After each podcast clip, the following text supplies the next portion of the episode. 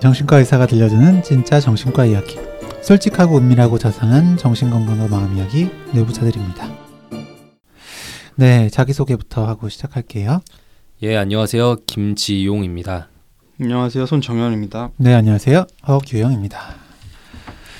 네, 오늘이 보니까 2018년에 하는 마지막 방송이더라고요. 아, 그래요? 네, 음. 2주에 한 번씩 모여서 두 개의 분을 음. 녹음하잖아요. 네네. 그러다 보니까 네 다음에 하게 되는 건 2019년 방송이 어, 됩니다. 어느덧 3년 차네요. 3년 차. 네. 방송 3년 차. 음, 감회가 새롭네요. 예. 지난 방송을 제가 정확히 기억이 안 나는데 그때 말일에 하지 않았어요? 아니었나? 무슨 말? 말일은 아니었나? 작년 아, 작년에요. 네, 어, 작년. 그랬던 것 같은데요. 아, 그래요? 올해 마지막 날이라고 뭐 그런 어. 얘기 했던 것 같은데. 어, 뭐 기억 그랬던 것 네, 같은데. 맞아요. 음. 1년 늙었네요. 네. 뭐 아무래도 이제 저희가 다 네. 같이 모였을 때또 음. 뭐좀 정리하는 시간이 있으면 좋을 것 같은데. 음. 네. 그러게요. 근데 저기 김지웅 선생님 이제 반올림에서 음. 나이가 아 몇 살이에요? 나이는 아, 우리도 반올림하면 이제 마흔인가요? 아, 반올림하면 네. 그래서 저 시작할 때도 젊은 음. 정신과 의사 안 했잖아요. 그냥. 정신과 의사라고 했지. 아, 그러게 디테일이 숨어 있었네요. 네, 약간 이제 네. 젊은을 붙이기엔 어, 그렇죠. 음. 네. 아, 우리도 36살인가요, 이제? 이제 나이 얘기는 여기선 안 하는 거예요. 아, 그러게요. 네, 언제부터 아. 그렇게 오픈했다고. 네. 네, 어쨌든 이제 뭐 연말 마무리하고 이제 음. 새해 시작하면 음. 네 올해 초에 음. 했던 것처럼 이제 신년 맞이 프리토킹도 한번 해보면 어떨까? 네. 아, 그러게 원래 그거 월마다 한 번씩 하려고 그랬었는데 네. 한두 번 하다 끝났나요? 세 번 하다 끝났나? 세 번까지 못했던 것 같아요. 네. 왜, 왜 안 하게 됐죠? 하다가 망해서. 아, 아, 맞아. 망하기도 했고요. 음. 맞아요. 어, 좀 호의적이지 안 좋은 않은 아, 피드백도 많아서 있죠. 다들 내심 상처를 받았던 것 같기도 음, 맞아, 하고요. 맞다, 맞다. 맞아요. 네, 저희가 다 이렇게 마음이 약한 사람들이 모여 네. 있어서. 음, 어쨌든 예, 그러, 음. 그러면 좋을 것 같고, 네 음, 이벤트도 저희 너무 안 한 것 같아서, 네. 네 청취자 이벤트도 한번, 네. 크게 하죠. 어 그리고 지용이 형 뭐 새로 시작한 게 하나 있다고. 아, 네. 네. 오늘 그거 한다고 늦게 오셨다고. 그러니까요. 네, 죄송합니다. 뭐 하는지 예, 설명 좀 해주세요. 네, 제가 페이스북 하고 팟빵 게시판에 공지 글은 올렸었는데요. 되게 당황했어요, 갑자기. 그러게요. 저도 제가- 놀랐어요. 네, 답글을 네. 달고 있는데 갑자기 팅하고. 우리 멤버들에게 알리지 못했죠. 저의 죄책감 때문에. 아, 네. 그랬던 거구나. 네. 아 사실 그래서 아 제가 결론부터 말씀드리면 MBC 라디오에서 하는 서담 서담 음. 서담 서담이라는 북 팟캐스트를 제가 참가해서 에, 지금 시작한 지 얼마 안 됐고요. 뭔가 다른 일을 하면서 뇌부자들의 소홀해지는 게 어, 되게 미안하고 제가 멤버들에게 맨날 그걸로 잔소리를 했던 터라 제가 시작하면은 이게 앞뒤가 다른 사람이 되기 때문에 진짜 안 하려 고 그랬는데 그 MBC 같이 하시는 그 서미란 PD님 어, 호경 선생님 아시죠? 네, 예, 그분한테 제가 밥을 얻어먹은 게 열번이 넘어요. 네. 그래서 그분이 간곡히 하자고 하는데 아니, 뭘 한다고 열 번을 만나셨어요? 아, 제가 라디오 방송을 갈 때마다 밥을 사주셨어요. 아, 잠못 드는 밤. 예, 갈 때마다 해주셨어요. 예, 음. 병원 끝나고 바로 가면 밥을 못 먹고 하니까 항상 밥을 사주셨는데 그게 너무 마음이 걸리더라고요. 그래가지고 음. 서미란 PD님께서 되게 그럴듯하게 꼬시셨어요. 이게 뭐 여러 가지 책의 내용을 할 거고 음. 처음에는 정신과 내용을 한 5회 정도 음, 다루고 어, 그 다음엔 다른 내용들을 할 거다. 그래서 한 5회 정도만 같이 해주면 된다라는 말로 음. 어, 그래서 아 예 이러고 시작했는데 보니까 이게 그게 아닌 것 같더라고요. 그냥 종신형. 네, 약간 쭉 가는 것 같은 느낌인데 네, 종신형. 예, 네. 어쨌든 책을 통해서 내 마음을 들여다보고 어, 조금 쓰다듬는 그런 내용이고요. 뇌부 책방과 약간 겹치는 면이 있을 수도 있겠지만 들어봤는데 되게 좋더라고요. 뇌부 책방. 음, 뇌부 책방처럼 좀 깊이 있게 하지 않고 조금 더 가볍게 그리고 그걸 통해서 내 얘기를 하는 거기 참가하는 저랑 서미란 PD랑 그리고 서인 아나운서 세 명이 각각 자신의 삶에 대해서도 좀 다양한 얘기를 하는 어, 가볍게 들으실 수 있는 북 팟캐스트입니다. 아직 구독자가 38명이에요. 음, 많은 구독과 네, 좋아요 지- 버튼을 부탁드리겠습니다. 제가 지금 가서 눌러드릴게요. 네, 잠깐 들었는데 예, 재밌더라고요. 네, 말씀들 잘 하시고 네, 음. 그 저한테 예, 예전에 희우랑 저랑 우울증도 괜찮아 팟캐스트 한다고 했을 때 음. 비난했던 게 생각나서 약간 가슴이 아프긴 했어요. 게다가 서민아 PD님 그 오늘 아침 정지영입니다 네. 같이 하고 있는데 그 서미라는 PD님도 저한테 말씀을 안 해주시고 지명도 얘기를 안 해서 업로드가 됐는데 뭐지 둘 다 내가 아는 사람들이 혼란스러우셨겠네요. 잠깐 당황했는데 아 저는 네. 뭐 정말 죄책감 가지실 필요는 없을 것 같고 네. 네, 음, 서로 서로 다 윈윈했으면 좋겠습니다. 네, 북 팟캐스트의 거두가 되어서 뇌부자들로 많은 사람들을 이끌고 오는 날이 음, 음. 평생 올까요? 네, 네. 빨간 책방과 네, 책 이게 뭐라고를 네, 넘는 팟캐스트가 되셨으면 좋겠습니다. 네. 아, 감사합니다. 파이팅. 신년 뭔가 응. 그 덕담. 덕담 같은 느낌이네요, 진짜. 음, 그러네요. 네. 네. 뭐 맘에도 없는 소리 제가 좀 해봤고요. 네. 진심. 근데 진짜 잘 됐으면 좋겠어요. 네. 네. 그럼 본 방송 이제 빨리 해야겠네요. 어 맞네요. 벌써 네. 시간이. 네.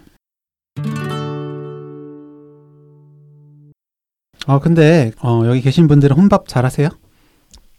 혼밥이요. 네, 혼밥. 저 정말 잘하죠. 어. 저뭐 매일 하죠. 저도 매일 하죠. 네. 근데 혼밥도 단계가 있잖아요. 네. 뭐 패스트푸드, 뭐 편의점, 분식점, 뭐 일반 식당, 음. 패밀리 레스토랑, 고깃집 이렇게 음. 단계가 있는데 음. 어디까지 좀 가능해요? 아 지금 얘기한 게 그 뭐라 그럴까 난이도인 그렇죠. 건가요? 혼밥의 아. 난이도. 네.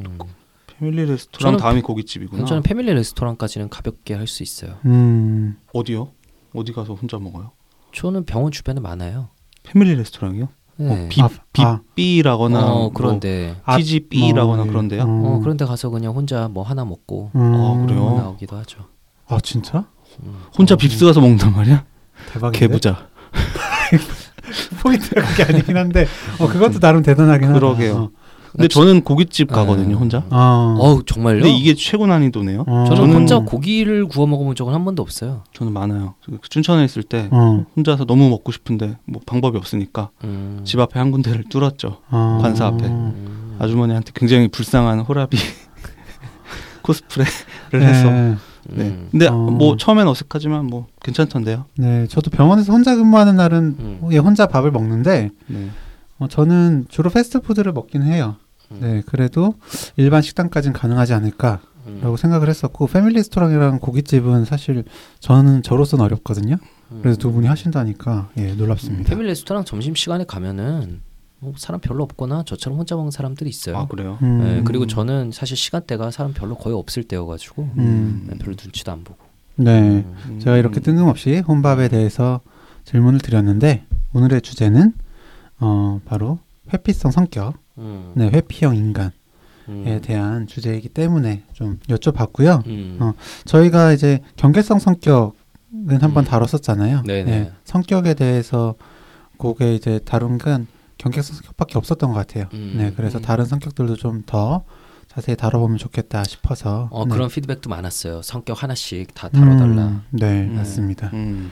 그래서 네. 오늘 이제 정현이랑 저랑 또 있는 만큼 네, 회피형 인간, 회피성 성격을 하는 게 맞지 않나. 음. 저는 오늘 할 말이 너무 많아서 아. 말을 안 하게 될 것 같아요. 다 제 얘기들이 많아서 이거 벌써 밑값 빠는 네. 밑밥을 까는 거 보세요. 역시 회피하는 네. 하나의 예, 방법이죠. 있다니까요. 그 회피형 인간의 특징이라는 게 있는데 음. 네, 청취자분들도 들으시면서 몇 가지나 해당되는지 음. 네, 보시면 좋을 것 같아요. 예, 첫 번째, 혼자 있는 게 편하다. 음. 두 번째, 책임이나 속박을 싫어한다. 세 번째, 친하지 않는 사람을 만날 때 시간 낭비라고 생각한다. 네 번째, 상처받는 일에 민감하다. 다섯 번째, 새로운 일에 도전하기를 꺼린다. 음. 여섯 번째, 속마음을 잘 보이지 않는다. 또는 지인들에게 야 너는 속을 알 수 없다. 라는 말을 들은 적이 있다. 음. 일곱 번째, 다른 사람에게 의지하는 것은 불편하다. 여덟 번째, 새로운 사람과 만나는 자리는 기대감보다 불편함이 더 크다. 아홉 번째, 결혼과 아이를 갖는 일은 성가신침이다. 음. 열 번째, 타인과 함께 시간을 보내는 것에 전혀 흥미가 없는 것은 아니고 마음만 먹으면 잘 지낼 수 있지만 그러기 위해선 고통과 노력이 동반되기 때문에 포기하는 게 대부분이다. 음. 네, 이렇게 열 가지인데 한몇 가지 해당되시나요? 저는 두 개 내지 2.5개 정도인 것 같아요. 어, 저는 혼자 있는 게 편하고요. 네, 예. 새로운 일에 도전하는 거 정말 많이 꺼려 했었는데 요즘은 많이 그래도 변한 것 같아요. 그래서 아. 그뭐 북팟캐스트 시작할 수 있게 됐지만 네. 어쨌든 근데 전 새로운 거 절대 안 하거든요. 음. 아마 아실 거예요. 저는 하는 것만 하는 사람이잖아요. 하던 것만 음. 게임도 그렇고. 생각보다 novelty 운동도 seeking 되게. 낮으신 분. 네. 네. 요즘에는 진짜 아닌데 음, 많이 음, 변했죠. 음, 음. 음, 그런 거 많이 보면. 변했죠. 음. 네. 그리고 어 상처받는 일에 민감하다. 당연히 이것도 꽤 음, 심했는데 음. 조금 변한 것 같고 그래서 한 2.5개 이 정도 느낌이네요. 네. 제가 생각하는 김지용 선생님은 이번 책임이나 속박을 싫어한다 빼고는 해당되는 거 없을 것 같은데. 저 책임 좋아해요. 책임 좋아해요. 음. 책임 많이 지. 뭐 손정현 선생님은 옛날 제 모습을 다 봤으니까. 네. 허경은 어때요? 저도 두 개 반 정도요.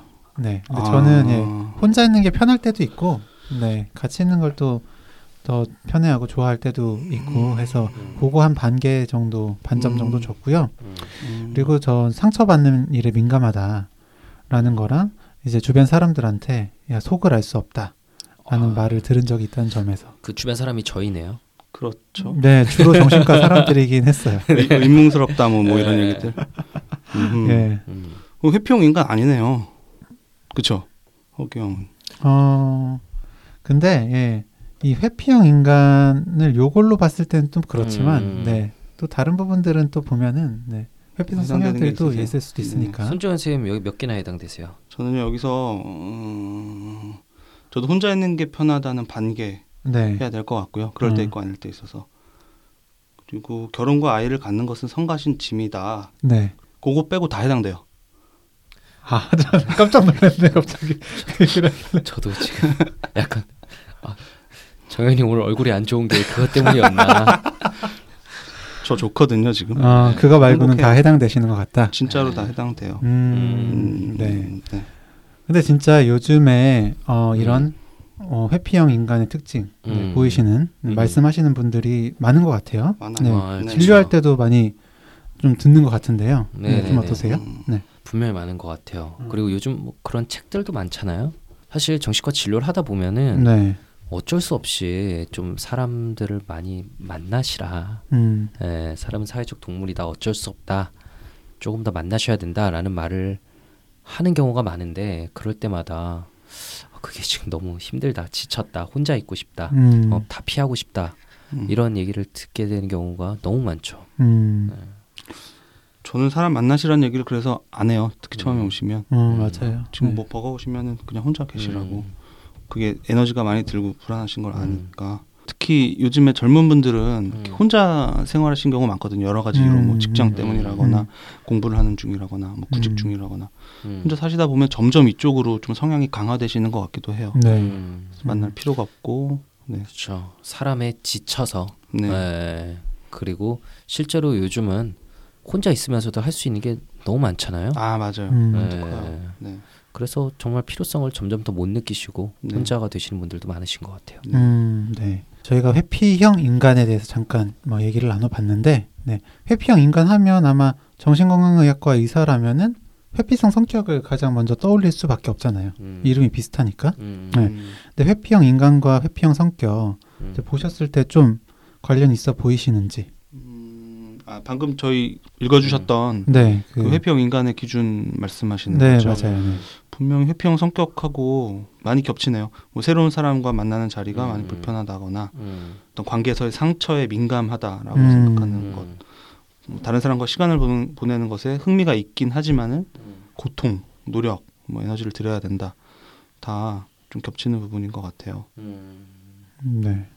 그렇죠. 분명히 뭐 겹치는 부분이 있을 텐데 아까 나온 회피형 인간 중에는 회피형 인간인 특성을 가지신 여러 분들 중에는 네.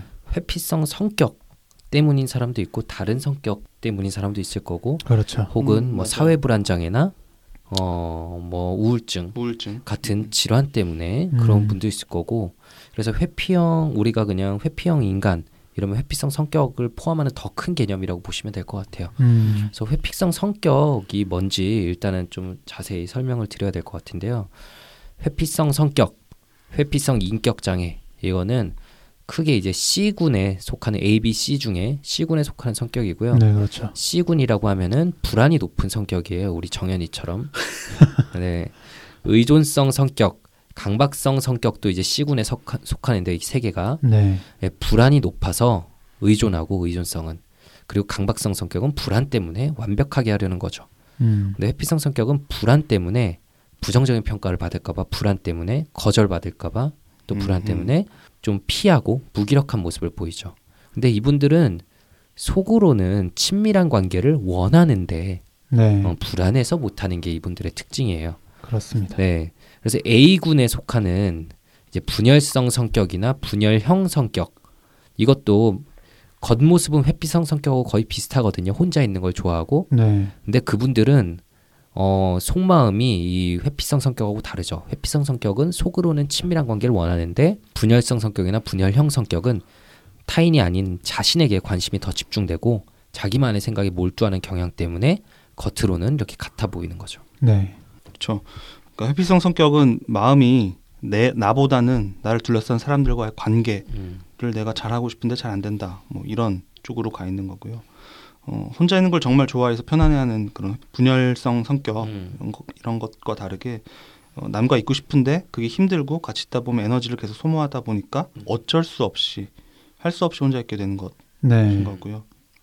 혼밥 먹는 거 아까 얘기했던 거 생각해봐도 어, 다른 사람과는 어, 공유하기 어려운 나만의 어떤 식사 방법이라거나 뭐 식- 취향이라거나 어, 내가 다른 사람과 뭐, 지- 뭐 먹고 싶은 메뉴를 맞춰서 어, 이렇게 맞추느니 내가 좋아하는 거 그냥 편하게 혼자 먹겠다라고 하는 거면 분열성이나 분열형 가까울 텐데 사람들과 같이 먹는 게 나쁘진 않은데 그렇게 먹는 자리가 불편해서 내가 고통을 겪느니 일단은 혼자 먹을래. 이렇게 해서 혼자 먹게 되는 게 회피성 성격이라고 볼 수가 있겠죠. 네. 회피성 성격에서는 이 자기 부적절감이라는 게 있어요. 네. 이게 그 성격 핵심인데 내가 스스로 생각했을 때 충분하지 못하다, 부족하다, 네, 상황에 내가 부적응하고 있다라는 그런 마음들인 거죠. 네. 어, 이런 부족한 부분이 남한테 보여졌을 때 부정적인 평가를 받을 거라고 미리 걱정하거나 거절당할 거라고 생각을 하시는 거예요. 네. 음, 수줍음이 많고 부끄럽고 뭐 때로는 소심해 보이기도 하는 이런 회피성 성격의 사람은 그런 수치심이나 자기 부적절감이 있다 라고 생각을 하시면 되고요. 네. 네, 그 진단 기준에 대해서 더 자세히 말씀드리도록 하겠습니다. 저희가 매번 말씀드리는 정신장애 진단 통계 편람 DSM-5의 진단 기준을 빠르게 설명드려 볼게요. 네, 사회관계의 억제, 부적절감, 그리고 부정적 평가에 대한 예민함이 광범위한 양상으로 나타나고 이는 청년기에 시작되며 여러 상황에서 나타나고 다음 중네 가지 또는 그 이상 항목으로 나타난다. 그리고 이제 일곱 가지 항목이 있어요. 1. 비판이나 거절, 인정받지 못함 등 때문에 의미 있는 대인 접촉이 관련되는 직업적 활동을 회피한다. 2. 자신을 좋아한다는 확신 없이는 사람들과 관계하는 것을 피한다. 3. 수치를 느끼거나 놀림받음에 대한 두려움 때문에 친근한 대인관계 이내로 자신을 제한한다. 4.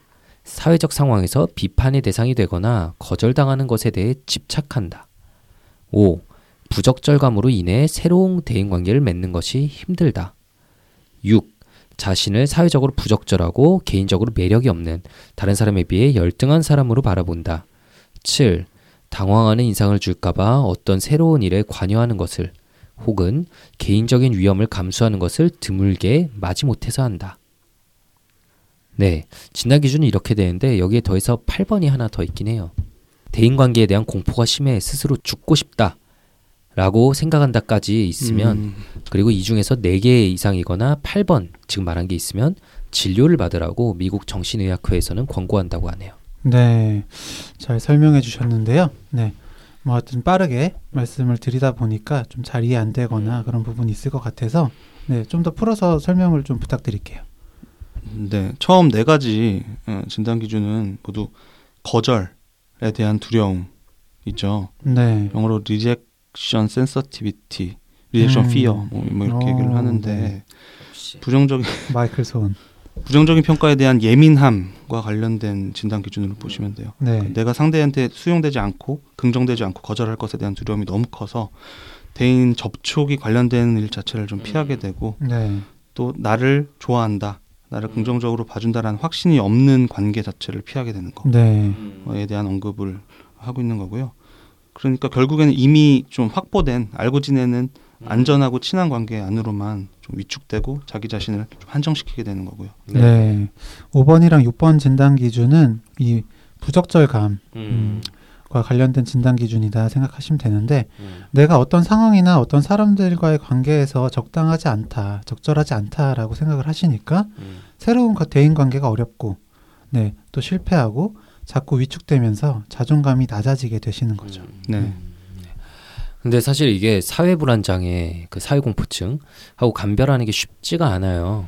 다음 방송에서 저희가 어, 여러 아, 사례들을. 회피하는 이 분들에 회피하는? 분들의 음. 사연들을 다룰 건데 그 사회 불안 장애에 좀 해당하실 만한 분도 있고 회피성 인격에 해당하실 만한 분도 있는데 아마 어 이거 되게 비슷하구나라는 걸 음. 느끼실 수 있을 거예요. 맞아요. 그러니까 네. 다음 방송 꼭 들어주시고요. 네, 회피성 성격이 좀 더 일상생활에 광범위하게 나타난다라고 생각하시면 될 것 같은데 그렇게 생각해도 두 진단이 겹치는 경우가 많아요. 네. 네. 어, 그리고 단체 생활보다는 혼자 하는 생활하는 모습을 보인다는 점에서 아까 말씀드렸지만 분열성 성격, 분열형 성격하고도 감별을 해야 되고 자폐 성향하고도 감별이 필요하고요.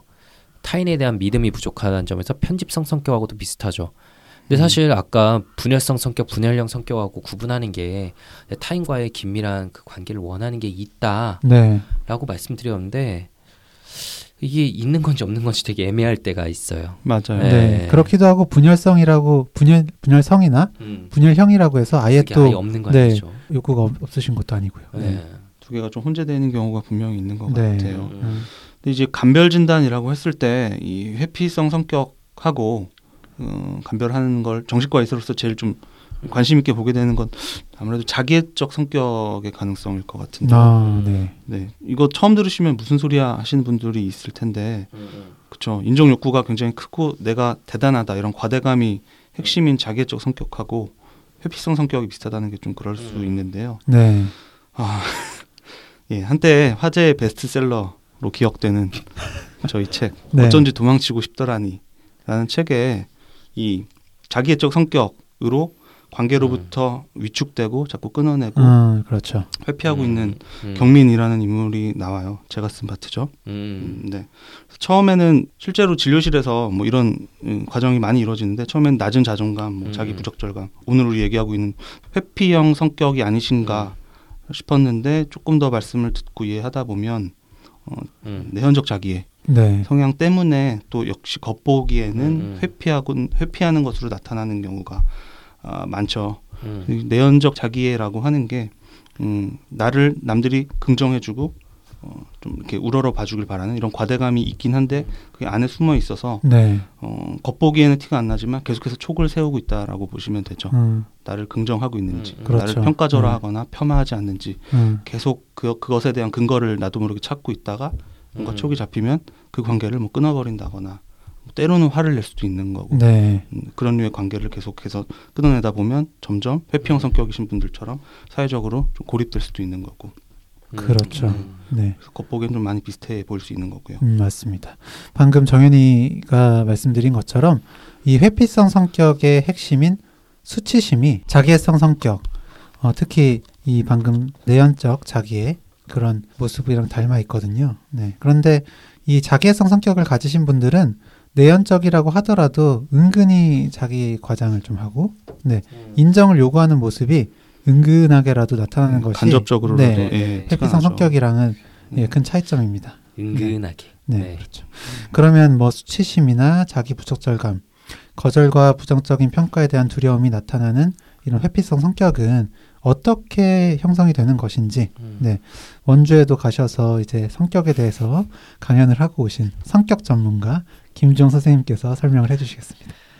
와 이런 멘트 원래 보통 제가 막, 막 넣던 거였는데 네 이제 분명히 타고난 기질 예, 물려받은 기질의 후천적인 영향 두 네. 개가 이제 둘 다 중요하다고 하죠. 네.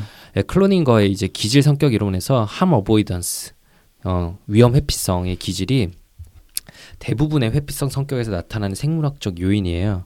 이 해로운 걸 피하려는 선천적인 기질은 특히 세로토닌하고 좀 관련이 있는데요. 네, 이런 기질적인 소인에 더해서 성격적 경향으로 발전하기 위한 그런 환경적인 영향, 그러니까 원래 이런 기질이 있었는데 음, 하필이면 네. 환경적 영향까지 더해질 때 이런 회피성 성격이 좀 굳어진다, 만들어져 간다라는 거고요.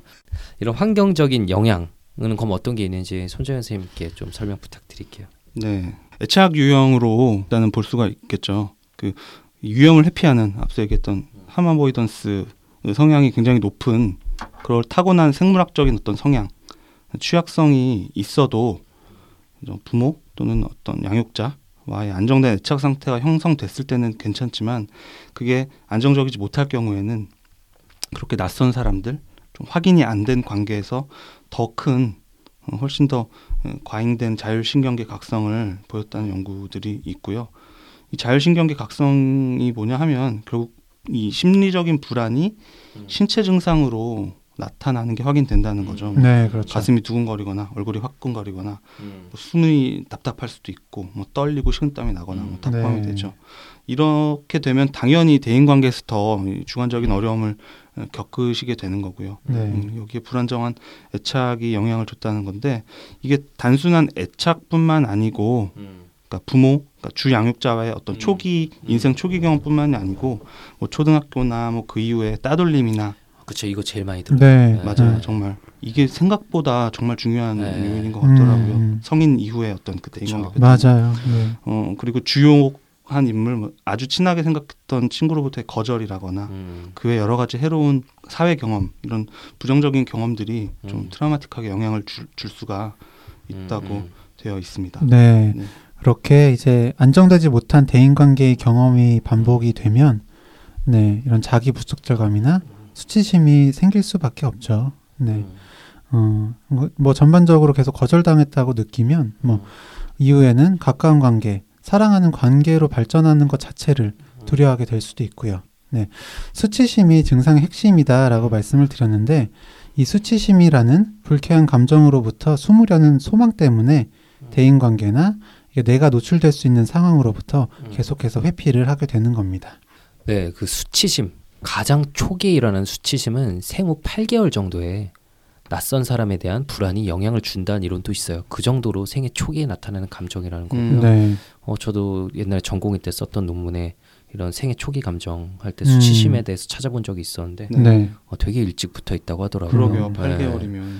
그리고 부모가 크게 야단을 쳤을 때 생기는 감정과 관련이 있다는 이론도 있어요. 음. 다 벗고 막 재밌게 놀고 있는 어, 우리 집에네요. 에, 두돌 된 아이들이 있는데 네. 그래서 야 부끄럽게 뭐 하는 거야?라고 혼내면 수치심이 발생한다는 거죠. 아, 그렇죠. 네. 네. 이후에 이런 비슷한 상황이 또 재현되면 수치심이 확 올라가고요. 네. 좋습니다. 예, 이렇게 기질적인 뭐 함 어보이던스, 위험 회피 같은 성향의 이후에 후천적인 영향들 이 영향을 줘서 이제 회피성 성격으로 발전할 수 있다라는 말씀을 드려봤고요. 어, 회피성 성격의 이제 전반적인 모습, 진단, 원인에 대해서 말씀을 드려봤는데 어, 회피성 성격이 좀 나이별로 좀 어떻게 보일지 어, 좀 더 말씀을 드려보면 좋을 것 같아요. 네, 일단 좀 아이일 때는 어떨까요? 네, 초기 아동기에는 회피성 경향이 되게 수줍음으로 음, 표현되고요. 음, 예, 청소년기나 성인 초기에 그게 더 강해지는데 이제 친밀감 형성이라는 발달 과제를 이루는 게 그것 때문에 이제 힘들죠. 또래 음, 관계에서의 네. 친밀감. 네. 예, 그리고 중년 이후에는 회피성 경향이 좀 감소되는 걸로 이제 보고가 된다고 하고요. 네. 어, 음. 어릴 때 좀 어떨지 손정현 선생님이 좀 더 자세하게 얘기해 주시면. 네. 뭐 제 얘기하라는 거예요? 예, 뭐 자기 고백도 아니었는데, 괜찮고요. 네. 미국에서 말이 안 통해서 고생했던 그한 12개월 때는 원래 말을 못하죠. 위험 회피에 기질을 타고난 아이들이 어렸을 때부터 또래 아이들과 다른 점이 관찰된다고 해요. 뭐 친근한 가족, 뭐 양육자랑 떨어져서 낯선 공간, 그 환경, 그리고 사람하고 같이 지내야 되는 어린이집이죠. 맨 처음에 가게 네. 된 곳이. 그리고 그 유치원 잘 안 가려고 하고 좀 힘들어하는 모습이 당연히 있을 거고요. 음, 음, 그래서 그것이 분리불안이 심한 아이의 음. 모습으로 나타나기도 할 거고요. 음, 네. 학교에 가서도 당연히 그런 모습을 보이고 네. 성인이 돼서도 어렵고 당연히 그럼 연애에서도 어려운 경우들도 있고요. 네. 어느 정도 관계가 발전돼도 수치심, 부적절감 때문에 자신의 진짜 모습을 드러내지 못하니까 아, 그렇죠. 깊은 관계로 좀 진행되기가 어려워하시는 분들도 예, 많고요. 맞습니다. 조금 뭐 일이나 뭐 취미가 같아서 음. 네, 관심사가 잘 맞아서 어, 그런 음. 수치심, 부적절감 같은 음. 네, 내면의 마음을 보여주지 않고도 음. 이제 잘 만나서 연애를 하고 또 결혼도 하실 수도 있습니다. 음. 그런데 이렇게 결혼을 하더라도 감정적인 교류보다는 뭐 무관심한 모습을 보인다거나 음. 혹은 정반대로 과도하게 보살펴주는 음. 네. 그런 모습을 보일 수도 있어요. 이거는 아이를 양육할 때도 마찬가지인데요. 음.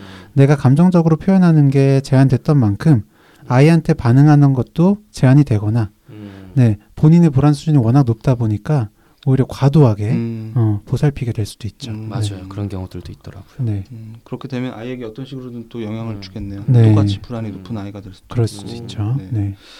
네, 저희가 앞에서 그 C군 성격, 클러스터 C 성격이 불안이 높은 성격군이라고 할 수 있다고 말씀드렸는데 음, 에, 공존 질환이 많죠. 음, 공황 장애나 특정 공포증, 특수한 이슈에 대한 공포가 있는 아, 포비아 같은 불안 장애가 음. 많이 동반되고 또 알코올 같은 물질 사용 장애, 그러니까 네. 불안하니까 네. 좀 불안을 그런 대체제에. 의존을 네. 그렇죠, 하게 되는 물질 사용 장애도 비율이 높다고 음. 돼 있고요.